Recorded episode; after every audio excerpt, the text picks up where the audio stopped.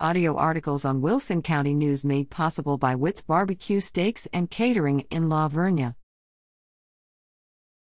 East Central ISD December Students of the Month. Congratulations to East Central Independent School District Superintendent's December Students of the Month.